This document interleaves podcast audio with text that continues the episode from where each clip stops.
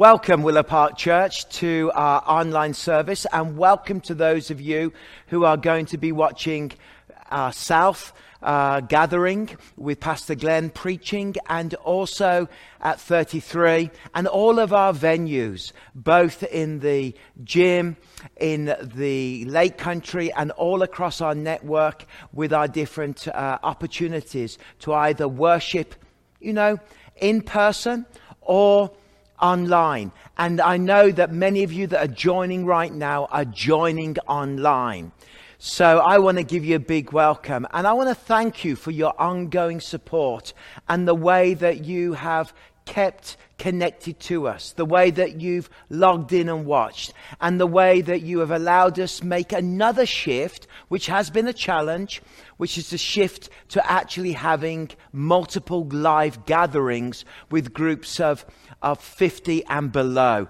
If you haven't been out, they have been uh, wonderful. Uh, there's been real encouragement. It's been quite emotional, actually, to see people who you haven't seen for three, four, five months with the pandemic. And it's been nice just to be able to preach myself and for the other preachers, Pastor Glenn, to be able to preach to at least a, a live audience, which makes it more exciting for those of you that are joining us online for the worship. So before I hand over to Jesse and the band, let me pray and let me encourage you. Stay connected. Send us an email message us. If you're watching this, do use the message board. And if you have needs for prayer, we would love to hear from you. So welcome to Willow Park Church. Father, I thank you that the beginning of this gathering here on Sunday morning, we can give thanks to the Lord and we can praise your name.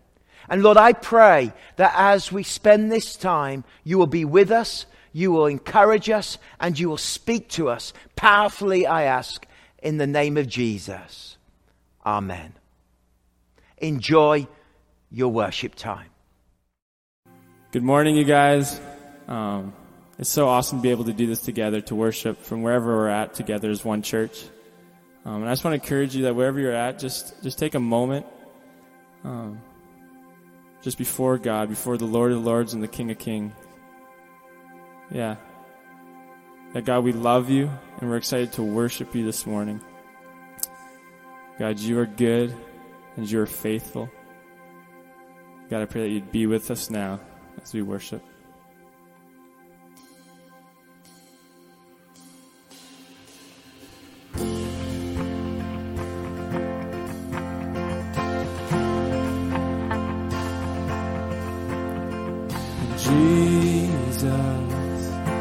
Let your kingdom come here. Let your will be done here in us. Jesus, there is no one greater than you alone, our Savior. Show the world your love. Sing King of Heaven. King of heaven, come down.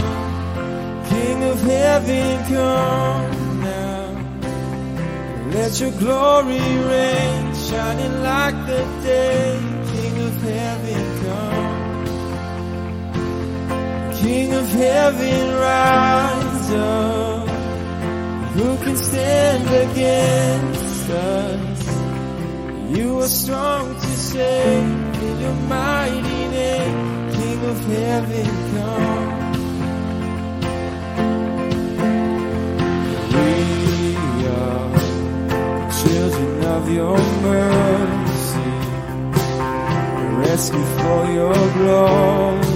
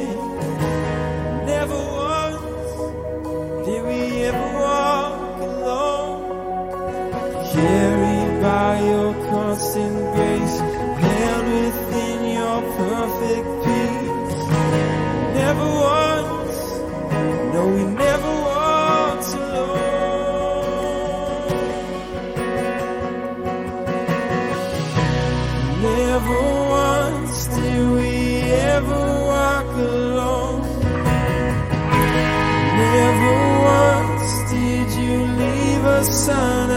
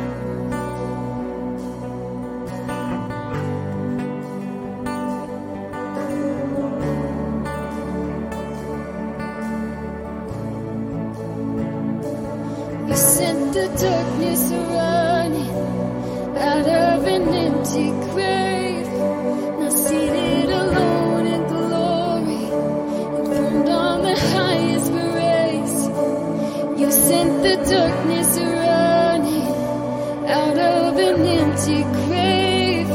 Now see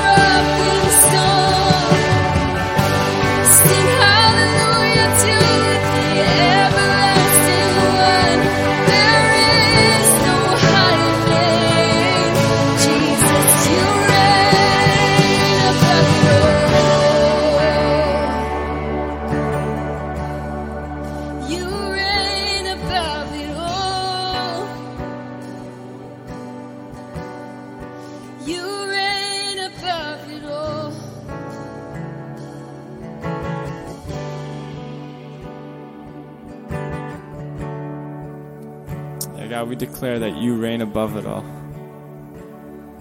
God, over every single thing in this earth, God.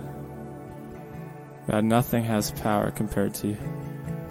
God, we thank you for your sovereignty. Yeah, we love you. You guys, we're, we're about to take communion. So I want to encourage you to, um, whatever you have at home, just get it out. And uh, yeah, we're going to just come before the Lord and uh, remember. So yeah, let's take communion together. Thanks, Jesse. And what a time of just thinking and concentrating on the very presence of Jesus and giving God our Father that kind of worship. It is, it's amazing just to be able to um, listen and to engage and to spend that time praying and preparing our hearts for the word that will follow. Pastor Glenn's going to be bringing a word at the south, and also I'm going to be bringing uh, a word fr- there at Highway 33. But let's prepare our hearts.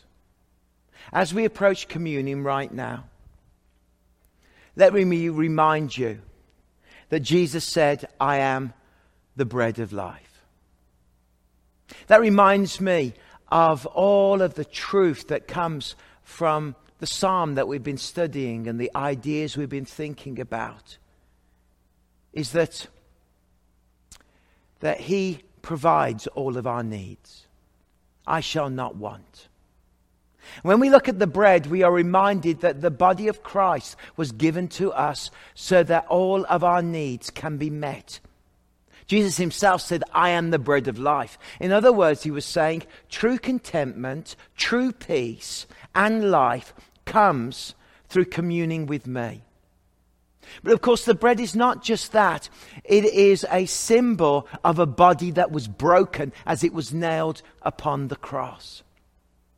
And that very act of being nailed upon the cross reminds me that Jesus took all of our burdens, all of our grief, all of our pain, all of the weight of sinfulness of mankind upon himself and gave his life for us.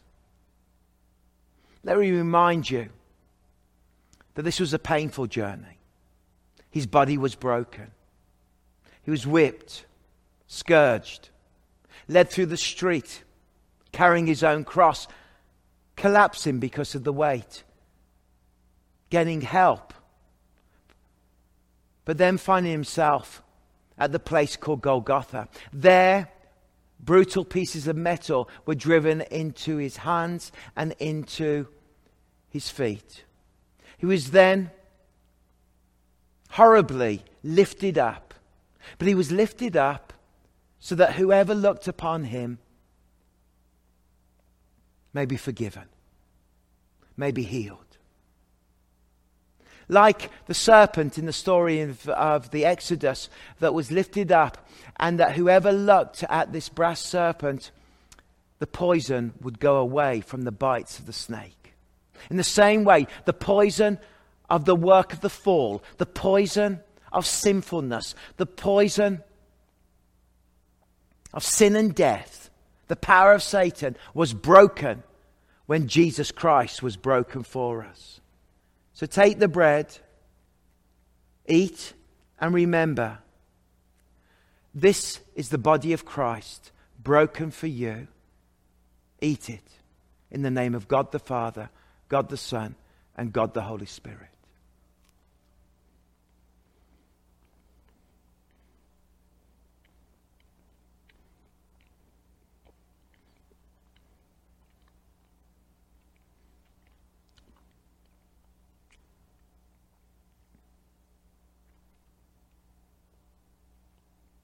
Father, thank you for Jesus and that his body was broken for me.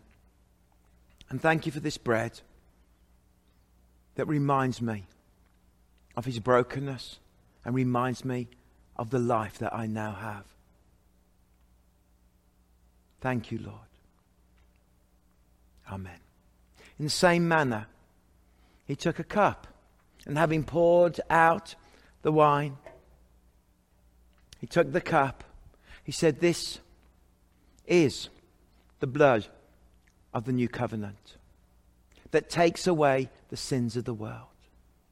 Father, I thank you that as we drink this, we are reminded that we were once condemned, we were once filthy, we were once broken and lost, we were once renegades at odds with God, warring against you, Lord. But you took us, you forgave us, and you gave us forgiveness, salvation, and hope. The blood of Jesus that takes away the sins of the world.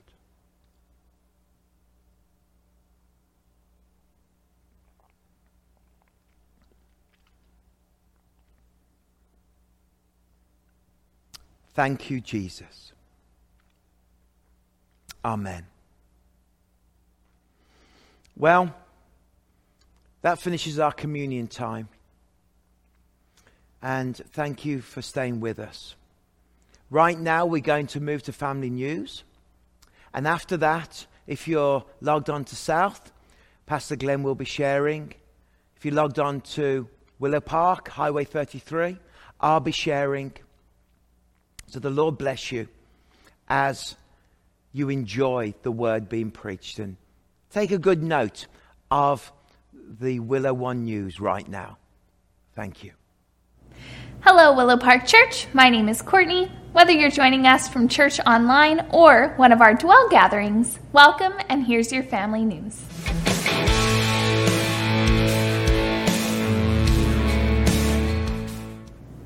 Next week is Kickoff Sunday at Willow Park Church.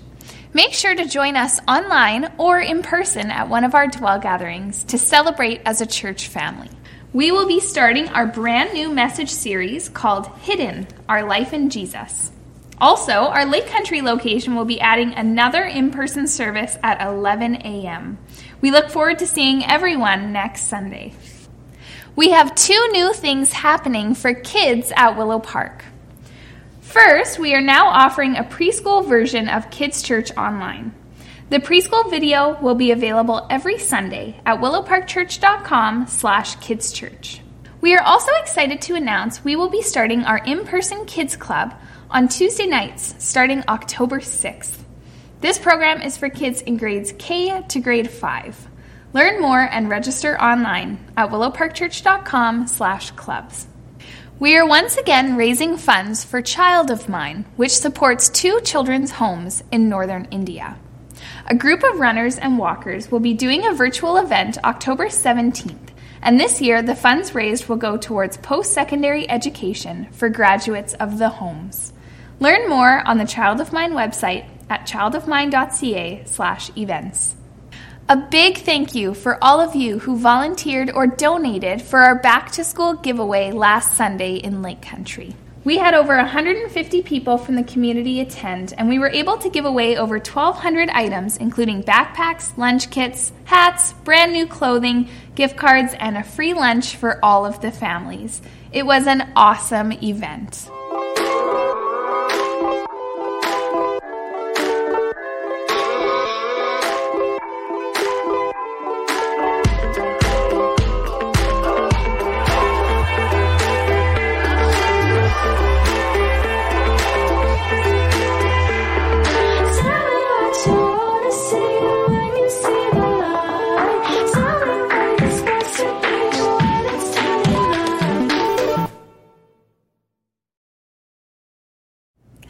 That's all for your family news. Thanks and enjoy your service.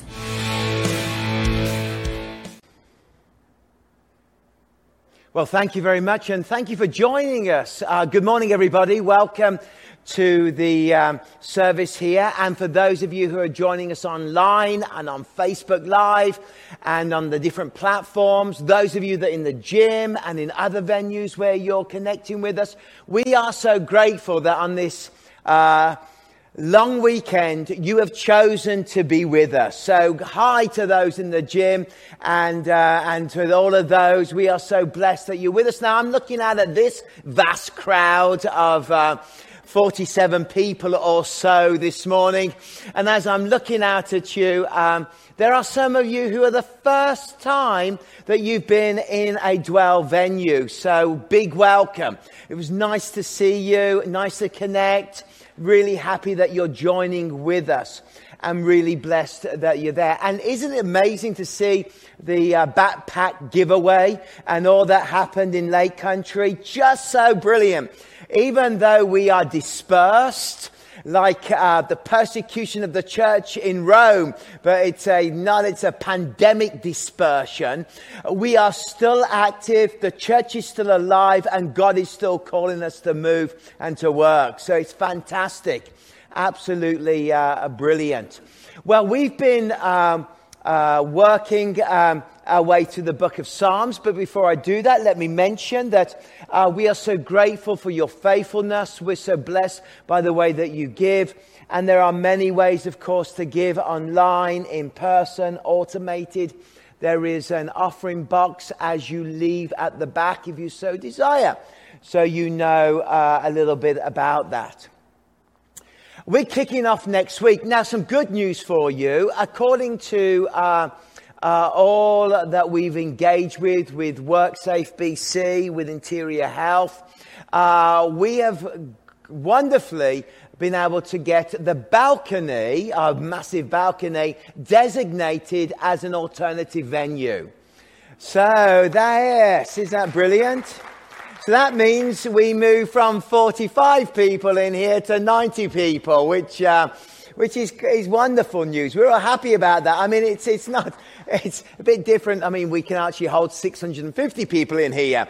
Uh, 700, I think at Living Nativity, don't tell anybody, they got a lot more than that in here for one or two shows.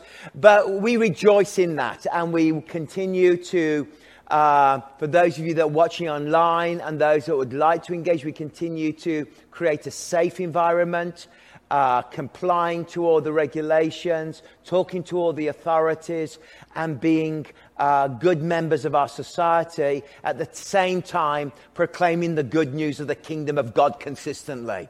So we, we're walking that balance, and we've had um, some lovely correspondence, and we're able now to use the balcony. You can't come in through this way. You come in through a different way, different toilets, different exits. But there'll be people in those balconies, uh, which will feel like we've got angels amongst us.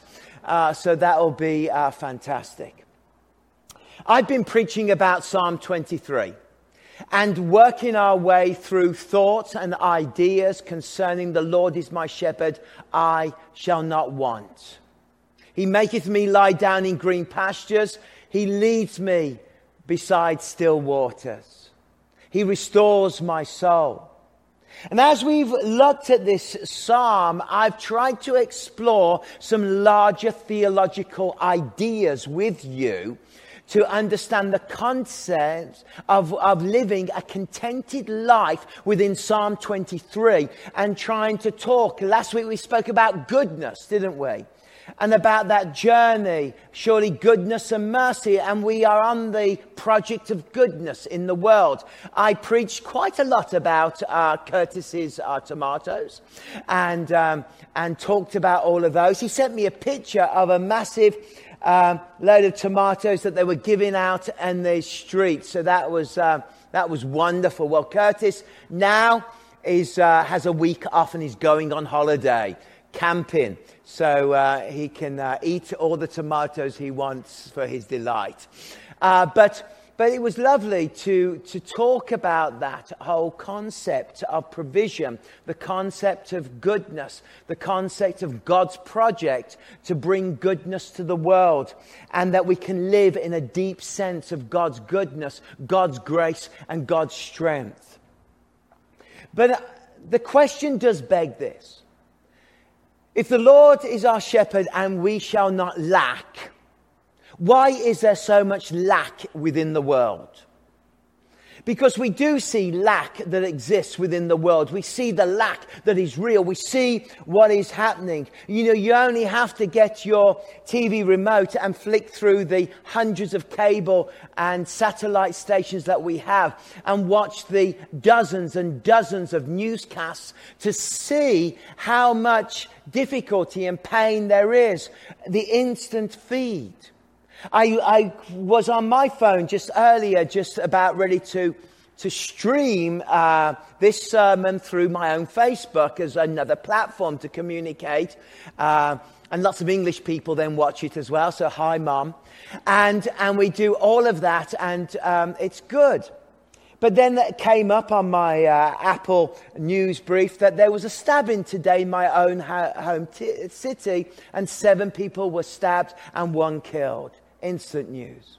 You remember that moment when we all saw the scenes as in an instant of a explosion in Beirut and then it unfolds and then we see the pain and the suffering that there happens in the world just um, uh, last week there was another pastor killed in Nigeria for preaching and pulled over uh, by uh, Islamic militants. And we see all of the pain and we ask ourselves the question, well, the Lord is my shepherd. I shall not lack. I shall not want. But there seems to be a lot of want in the world. Why? How? People are unkind. People are unsupportive. People are, uh, can be mean. Have you ever been involved in a family dispute over a will?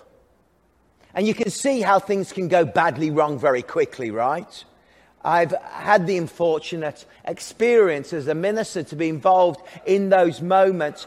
And you can often see in the darkest of time, you know, human nature, uh, relationships broken, people descending into chaos. Of course, one of the results of sin is chaos. In fact, what, what God wanted to bring into the world was order out of chaos. And chaos is one of the fruits of a sinful world and a broken society. Chaos is one of those things. But we have to come back to something that we don't often preach a lot about. But it's important to talk about today when we're thinking about the reality of a spiritual battle and something we forget. And what we forget is, according to the Apostle Paul, we do have an enemy. We do have somebody that is present. And the Bible calls him Satan. The Bible calls him Lucifer. The Bible calls him the devil. The Bible speaks about an angel uh, that is fallen, that is real, that has authority and has some power and is affecting humanity and wars against humanity right from the garden until this very day. And the problem is, is that for even for believers, we can put the power of darkness and, and the idea of evil and the devil to consign him to the cartoon books. Or we can consign him to a Netflix show called Lucifer. Or we can uh, think about it as a kind of not believing it. And the problem is, is that even some Christians forget that we are in the reality of a spiritual battle that exists and is real within the world. But we can forget that. I've had in my life opportunities to minister to people who have been involved in the dark occult, have met and, and talked to people that have been involved in true forms of witchcraft have met and led people to Christ who were members of satanic groups and Hell's Angels and prayed with them for deliverance. One particular young man was a member of a group called Satan's Slaves. And that is a whole different story I could tell you about the way that he found Jesus Christ. But the one thing I realize even praying with people who have engaged in these dark things in the Okanagan, the one thing I realize is that they are under no doubt that what they connected with was real, what they connected with was powerful, and what they connected with was dark. No doubt. And yet there's a danger in Christianity that we become so nominal, we sort of believe, but we forget that there is an enemy, there is a battle, and the Bible calls him the prince of the power of the air. So the Apostle Paul painted a picture, a general picture and I'll just uh, explain it. It's not the time to get into theological nuances, but there was definitely in his writings the idea of three heavens. One, the air, the heavens here. Two, the realm of the angelic. We know that it exists. You just have to read the book of Daniel to see how the battle took place in the realm of the angelic. And then there is the realm of God's glorious dwelling place where God's glory dwells himself. It seems that the prince of the air had authority and has authority over the air. It seems that there is an engagement between the angelic that exists, but it is impossible for the power of uh, darkness, the devil, to touch the glory of the kingdom of God ever because that is, an, that is a sovereign, that is eternal, that is unmovable. The power and the might of God the Creator is untouchable, but we do have what the Bible calls in different references. You can see the, the prince of the air in what I want to call the first heaven. In Ephesians, it says the prince of the power of the air that exists. So when we look at the world, we can often forget that we are in a spiritual battle and we need to realize that this spiritual battle is real. But what, what is the story of the devil? What is the story of Lucifer? Well, we have to go back to the ancient prophets to understand much of the story. And with many ancient prophets, when you read ancient prophecies, they often prophesy into the time and the place, like against Tyre, the nation of Tyre, or Assyria, and so on. But then they switch in a verse to go from local, immediate, to global and eternal. It's a little bit like when I go camping. I was camping up at the uh, up at Salmon Arm, and as I was camping at Salmon Arm, um, I'd sit on the beach and I love my binoculars, okay? Every man needs a good set of binoculars, okay? Because you can spy and see things. What bird is that? That's an eagle, yes. But I spent most of my time at, um, at I think it was Herald Park, watching the trains go by, the Trans Canada, and then pulling out my binoculars and counting how many carriages there are. Wow. I know how to have a holiday. And there are 191 I got to. So, but I love to switch. So I kind of, I kind of, one minute it's close up. If you switch binoculars, it's far away, right? And kids love to do that. They love to watch it through the other way and they're like, you're so small and tiny. And then flick, oh, you're so close to me. Ah. Kids do this. This is what prophecy does. It switches in the moment from close up to far away, from close up to eternal, from close up to the very end.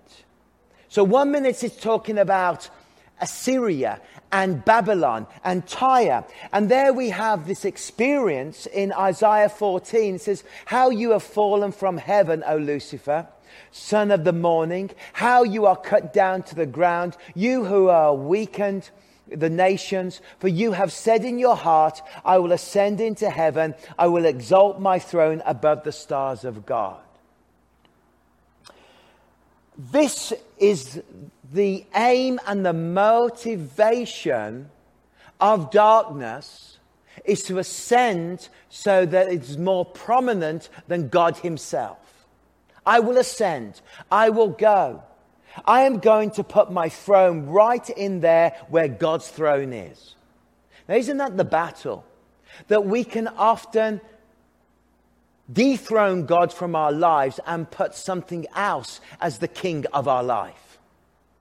And this battle is often going on to whether he rules our life or the throne of the Lord is number one, sovereign within our life and within our walk with God. There's always that battle going on between who's Lord and not Lord.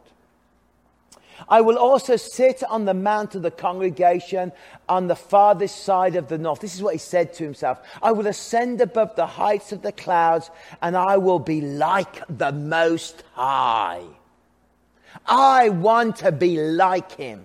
I want to rule. I want to be like the Most High. I want to be number one. I want to be like Him in that. And there is the battle of humanity that I want to be like God. I want to rule my own creation. I want to be number one. I want to be driven by myself. I want to rule. Sounds familiar, this verse, doesn't it? Uh, I will be like the Most High. Where have you heard that verse before? In the primeval history of creation, we read that verse. You will be like God, the serpent said. You see, you will be like God. I will be like the Most High. Eve, you will be like God because that's my ultimate lie that somebody can be like God. That, that the worship goes to me, the adoration goes to me, that I will be like God. And Ezekiel prophesied this, speaking again of those great uh, passages about Lucifer and about Satan. You were in Eden, we know that, the garden of God. And there is a battle that exists. And when we see the lack in the world, when we see the pain in the world, when we see what is happening, we have to realize that there is one that comes to deceive people, the one that comes to destroy, the one that comes to work against, I destroy you, overcoming the cherubim from the midst of the fiery stone. Your heart was lifted up because of your beauty you corrupted your wisdom for the sake of your splendor. I cast you to the ground and I laid you before the kings that they might gaze on you. So we know that this prince of the air ruled, had splendor, was glorified, and chose to rebel against God with others. We know that from scriptures and we understand it, that it is real. So there was a real problem, a real battle that is taking place. Now, the reason Jesus Christ came into the world was to do what? To destroy the works of darkness. And there we have the good news. That as we understand in 1 John 3 8, he who sins is of the devil. For the devil has sinned from the beginning. For this purpose, the Son of God was manifest that he might what? Destroy the works of the devil. What is the ultimate work of the devil? It is the power of sin and death that entered into humanity. And the reason Jesus Christ came was to remove the power of sin and destroy the power of death so we can once again live for eternity. You and I are going to live forever. You and I are going to live for Jesus. You and I have received that. The angelic, I guess, from the second king, the second heaven came to Joseph, son of David, do not be afraid to take up your Mary as your wife for that which is conceived in her, this is called, of course, the incarnation, when God became man and God dwelt amongst us, and she will bring forth a son, and you shall call his name Jesus, for he will save his people from their sins. If you save people from their sins, you destroyed the work of the devil and set them free from sin and death, and therefore set them free from the power of darkness. You see, we think Christmas is just about beautiful moments. great carols which we love, living nativity with, with camels falling off the stage. And we remember those moments and the beauty of that. But the incarnation of Christmas was a declaration of war from heaven whereby Jesus was coming to destroy the works of the devil and to say, we know where the responsibility lays. The responsibility lays within the pain and the suffering of this world, lays uh, at there at the feet of the devil and his antics and what he chose to do and what has happened in humanity is the result. And we look at the world and the responsibility is there because of the work of Lucifer, of Satan, of the prince of the air that brought in. And the responsibility has to be placed there. Responsibility also has to be placed with humanity there. that there is that reality, that there is that, that knowledge. Insomuch then as the children have partaken of the flesh and blood, he himself likewise shared in the same, the incarnation, that through death he might destroy him who had the power of death, that is the devil. So through the cross, Jesus destroyed the power and the curse of death. Through Christ's death, he gained that victory. He made that difference in our lives. Paul certainly believed this. Finally, brethren, be strong in the Lord and in the power of his might. Pull on the whole armor of God that you may be able to stand against the wiles of the devil the wiles of the devil. Have you ever wondered why so much pain and suffering within humanity, for much of it, could actually be solved? With cooperation, with working together, with a change of attitude, the laying down of certain prejudices, the willing to sacrifice certain status, suffering and pain could change. But often these things are not addressed in humanity, and we fail to get our act together so that we can bring about meaningful change. Have you noticed that? Some areas we've uh, uh made a great strides forward in modern history, but in other areas, we, ha- we fail and fail again as ideas and philosophies clash together, and these ideas in our minds humans against humans that, that we disregard the needs of others. These ideas and these philosophies and concepts war against each other and bring humanity down. Where do these concepts and ideas come from? Where do these stories and philosophies come from? They are ideas that come from the very darkness themselves that seek to hold Christianity, seek to hold humanity back. They're just a, a change. See, I don't know about you, but do you remember when you were non Christian and what you thought? And you are now a Christian and how you can't believe that you used to think that way? I'll give you an example euthanasia. When I was not a Christian, I used to argue and debate at debate meetings at my school about the validity of euthanasia, that people can choose to die whenever they please, even if they're fine. If they choose to want to die, it's fine for society to initiate that so that a person can take away their own life. I was articulate, I was dynamic, I spoke it with conviction. I believed in the human being's right to choose to live or to die. But when I was born again and the Spirit came into my life, I sat up one morning in bed and I thought, well, how could I believe that? How could I believe when there's the image of God, the sanctity of life, the glory of what God has placed in me? I'll tell you why. Because the place where the enemy works is always in thoughts, in our mind, in concepts, in philosophies that tempt, that drag down humanity and bring us down into darkness. And many of humans' problems is because they are rooted in philosophical ideas that do not bring life, they bring division and they bring death. You can see that even in individuals' lives. My view on abortion was very different. Saw it as a natural part of um, birth control, if you like.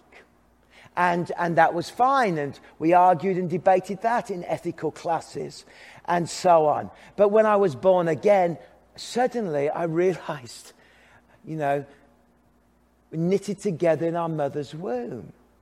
And I know that creates a lot of pain in people. And I just want to say that by touching the subject, I want you to know that if you've traveled that journey, there is grace, there is healing, and there is the love of God and redemption. But talking about it as an academic exercise, a philosophical thought process, I believe this philosophical approach because my mind was darkened. And now I believe this because the freedom of Christ has come in my heart. And I look at all of humanity and life as, as remarkable and amazing and precious. For we do not wrestle against flesh and blood. You are not called to battle your neighbor. your neighbor's not the problem. Okay? And we know your, your, your brother in law's not the problem. You might think so. Your, your sister in law's not the problem. I don't know who you're battling with. I mean, I don't know what's going on in your life. But flesh and blood is not the problem, but against the principalities, the powers, against the rulers of the darkness of this age. There's many principalities, powers, whether they are massive corporations that promote a certain agenda, whether they are powerful uh, companies that control resources the size of medium sized nations, whatever they are, unbeknownst, there is a battle that creates a lack in humanity because of the battle that exists. And often we forget there's a spiritual because we begin to believe that the spiritual is always, in today's society, spiritual is always good. Spiritual is cool. Spiritual is awesome. Spiritual is always wonderful. Are you spiritual? There's good and there's dark. There's a battle. There's two sides to spiritual coin. And humanity and our own thinking is part of that battle that exists. And, and, and so, therefore, our minds are affected. The generation of sons of disobedience. I was a son of disobedience before I found salvation.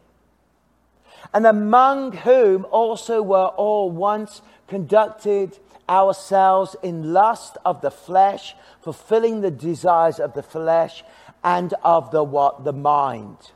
And were by nature the children of wrath just as the others. In other words, I lived by my own mind. I was deceived in my own mind. I was consumed by my own lust of flesh. I fulfilled my own personal desires and the flesh of the mind. This is how a lot of people live. And that's why when salvation comes, people say to me, Oh, I became a Christian. I've got more problems now I'm a Christian than I did before. Well, of course you do. Because you're starting to relearn a new way of thinking, a new way of living, a new way of being given, because you are stepping into the renewing of your mind as you're freed from the lies of this world and you're transformed into the kingdom of God. Amen? It's amazing.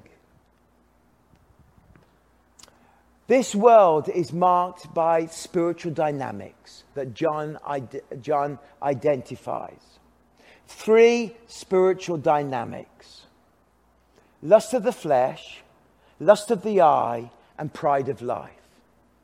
Look at that scripture.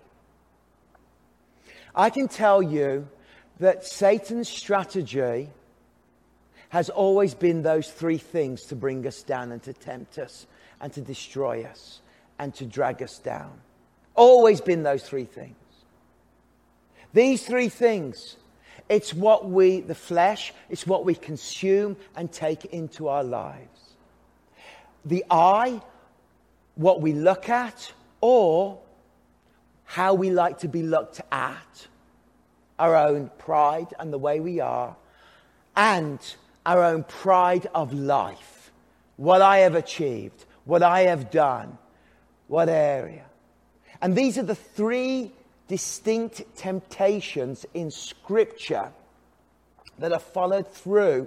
And those three areas affect each of our lives. And these are the three strategies that the enemy, if you look at any of these three things and where you got in trouble in life, often we get in trouble because of our pride. Often we get in trouble because of what we're consuming or taking into our lives or experience. Often we get into trouble by what we look at or how we think we should look.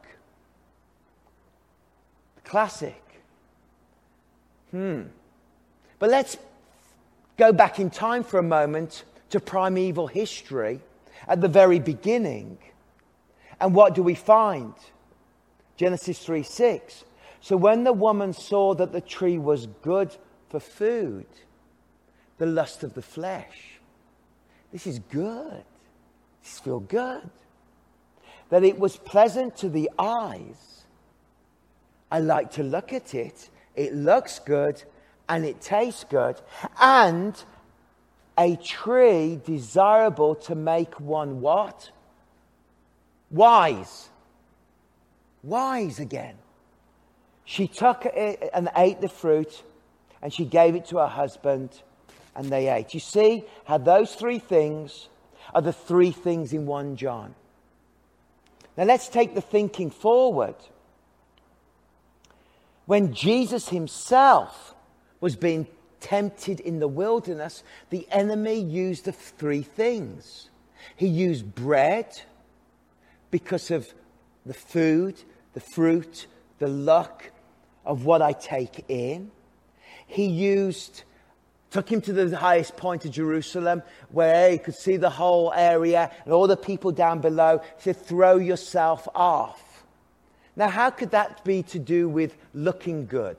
Well, if Jesus had been thrown himself off, the angels would have come from heaven. Jesus would have come down like some kind of Superman moment. They were all of Jerusalem would have looked, and they, he would have looked like the blazing Messiah that everybody expected would come. But Jesus came as a different kind of Messiah. Make sense? So he tempted him with what he could consume. He tempted him with looking the part of the great Messiah. That moment will happen, but the second coming. And then he tempts him by saying, I will give you all of this world and political power and strength. In other words, I'll give you all the wise, I'll give you all the power, and I'll give you all the strength. That is how the enemy still works today. Because all of our desires are often rooted in our fears, the fears of not getting what we want. But it, the battle's in the mind. The battle is there. It is written, again, you shall not tempt the Lord your God. Away from you, Satan, for it is written, You shall worship the Lord your God, him only, and you shall serve. You shall not serve your own wisdom. You not serve your own brilliance. You'll not serve your own beauty. You'll not serve your own glory. You'll not consume stuff that will only satisfy you for a moment. We want to be consumed by God. We want to, we can always justify our actions when one of these areas of temptation takes place. I mean, Cain justified it completely uh, when he murdered his brother Abel. Am I my brother's keeper? That I am there. The battle's in the mind. It was in the mind in primeval history, in the times of Noah. Look why God chose. Then the Lord saw that the wickedness of man was so great in the earth, we know that, that every intent of the thoughts of his heart was only evil. That every intent of the thoughts of his heart. Our thoughts and our heart, our mind is what we need to bring under control to get victory over the temptation and the lies of the enemy. As a man thinketh, so he is. And when we consider, God looks on the heart for two reasons. Our heart is the source of our actions and life, but more important here, our thoughts are where Satan plies his trade. He governs thoughts and images through ideas, through feelings, and through fears. You know, and I know that most of our problems are created by our thoughts.